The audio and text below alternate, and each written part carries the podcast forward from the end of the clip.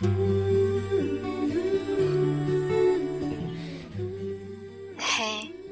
我亲爱的小伙伴们，这里是 FM 三九三四一三，我是甜甜，你是哪一位呢？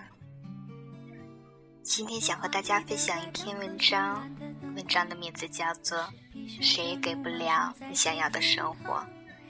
在接下来的时间里，请把你的耳朵交给我吧。现在凌晨零点三十八分，我刚挂了电话，与我的好姐妹。她拨通电话，兴奋地问：“你猜我在哪里？”我睡得迷迷糊糊地说：“香港。”她呵呵地笑，说：“不不不，我在美国。”我一下子呆住了，问他：“这是国际长途吗？”他不满地说：“你在乎的总是钱。”我说：“我在美国，在我们说世界牛人会语的地方——华尔街。”他去了华尔街，这是好多年前一起看旅游杂志的时候，我们一起约好二十三岁生日之前要去的地方。可是现在，我还在山西。他听我这边半天没有动静。生气的问我是不是睡着了？我说我很羡慕他。他甩下一句：“你活该的。”然后挂了电话。我知道他生气了。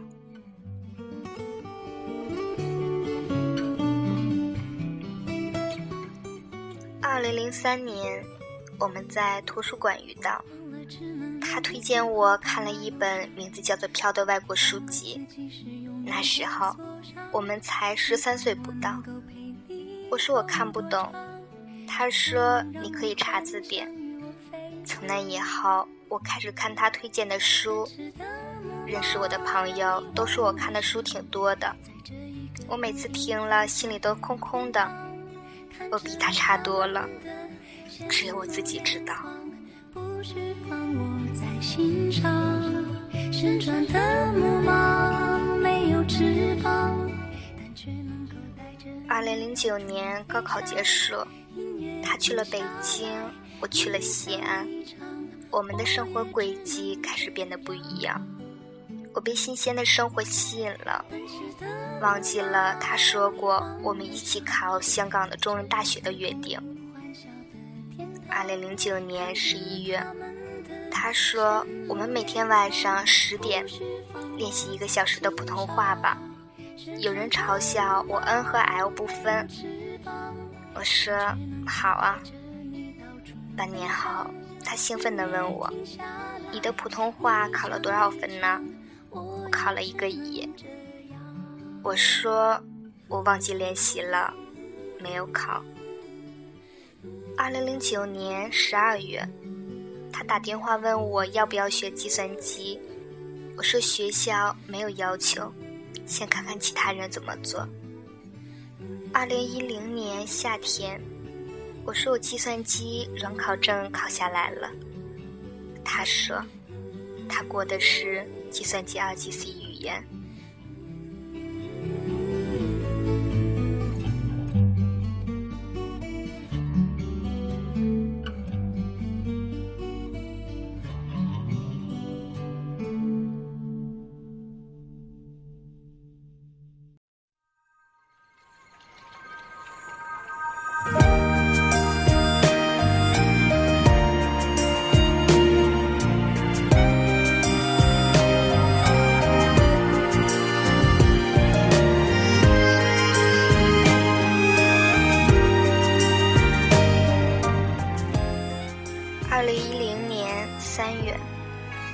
上了一部韩剧，我说我想学韩语，他说那我们自学，就像一起自学心理学一样。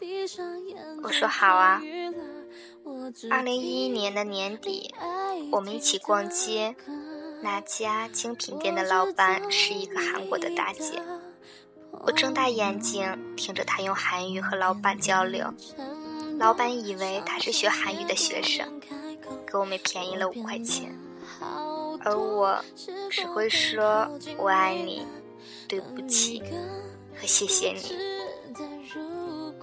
二零一一年四月，他说想跨专业考法语的研究生，问我要不要也学习法语。我说我要自学新闻学，不想学其他的。他说好。二零一一年年底，他用法语给我朗读大仲马的三个火枪手，问我新闻学的知识，我支支吾吾的说不出来话。二零一二年的年初，我的小说开始好起来，我用稿费请他吃了一顿西餐，他用翻译美剧台词的稿酬给我买了一整季的。仓鼠。是你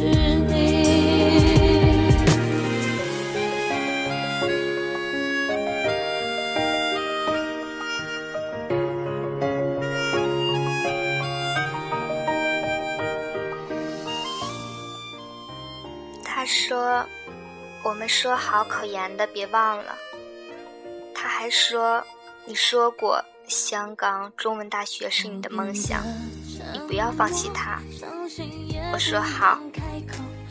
二零一二年的年底，我说我四级才过，我不想考研了。他说好。二零一三年的七月初，他说他如约的考上了香港的中文大学。我说好。二零一三年的八月，我说我要辞职。我觉得这日子过得挺辛苦的，他气愤地说：“你很苦吗？北京被大水淹了，水淹没到我的膝盖，我只好穿着拖鞋，卷着裤管，去图书馆看书。那个时候，我都没有说过我的日子苦，而今天我说我羡慕他，他却生气了。”我知道这是为什么。现在，我突然间清醒了。我一直只看到了他闪闪发光的地点，却不知道他这一路走来，到底是付出了什么样的代价，才换取了这样一个很多人都想要的人生。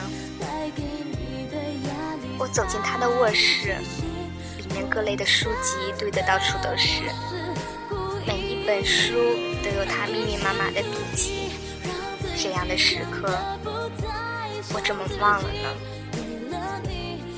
我打电话想和他分享我因为和谁谁谁闹别扭的难过心情时，他小声地说他在图书馆学习，回宿舍联系你。那时候明明已经晚上十一点了。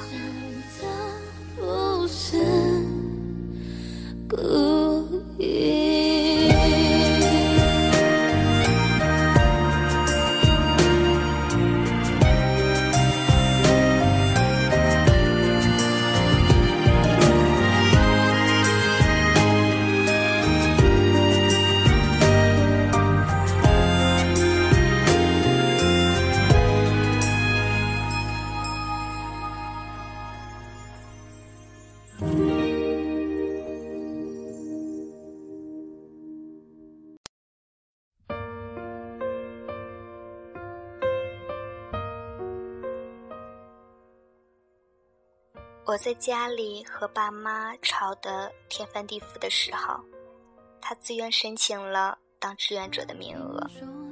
他说要翻过两座山才可以有班，才回家呀。此刻我有什么资格在这里抱怨？我为什么要羡慕他呢？他现在得到的一切，不都是过去的辛苦换来的吗？我也被他拉着走，只是我放弃了前进罢了。是我亲手捏死了自己的梦想，不是吗？尽管如此，我还是一直觉得自己的青春很苦，总是想着未来真的很遥远，没有我的一片天空。我太容易因为小事而难过，去荒废时间，忘记了我不奔跑，不会有人给我撑伞。我现在最后悔的事情，其实就是为什么我明明知道大学时光那么少，青春那么匆忙，但我总是幻想未来，却不肯逼自己一把，去实现梦想呢？我日复一日的不安和疑惑，不都是活该的吗？终于明白了，我要踏实，我要努力。为了成为自己内心想要成为的那个人而坚持，我的一切辛苦，总有一天会因此回馈到我的身上的。时间不欺人，这是他教会我的道理。一个二十几岁的人，你做的选择和接受的生活方式，将会决定你将来成为一个什么样的人。我们总该需要一次奋不顾身的努力，然后去到那个你心里魂牵梦绕的圣地，看看那里的风景，经历一次因为努力而获得圆满的时刻。这个世界上不确定的因素太多了，我们能做的就是独善其身，是天骂地的发泄一通后，还是继续？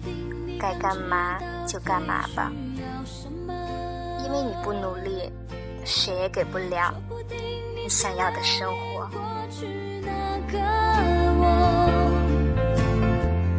你会舍不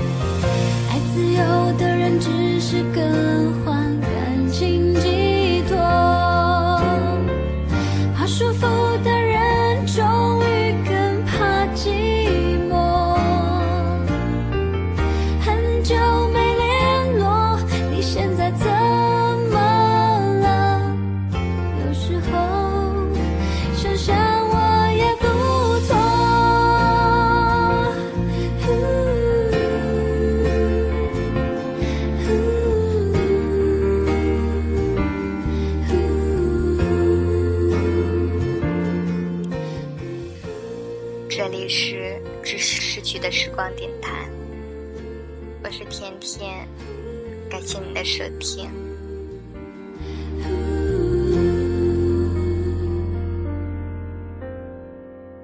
一直在怀念，又能够怎么了？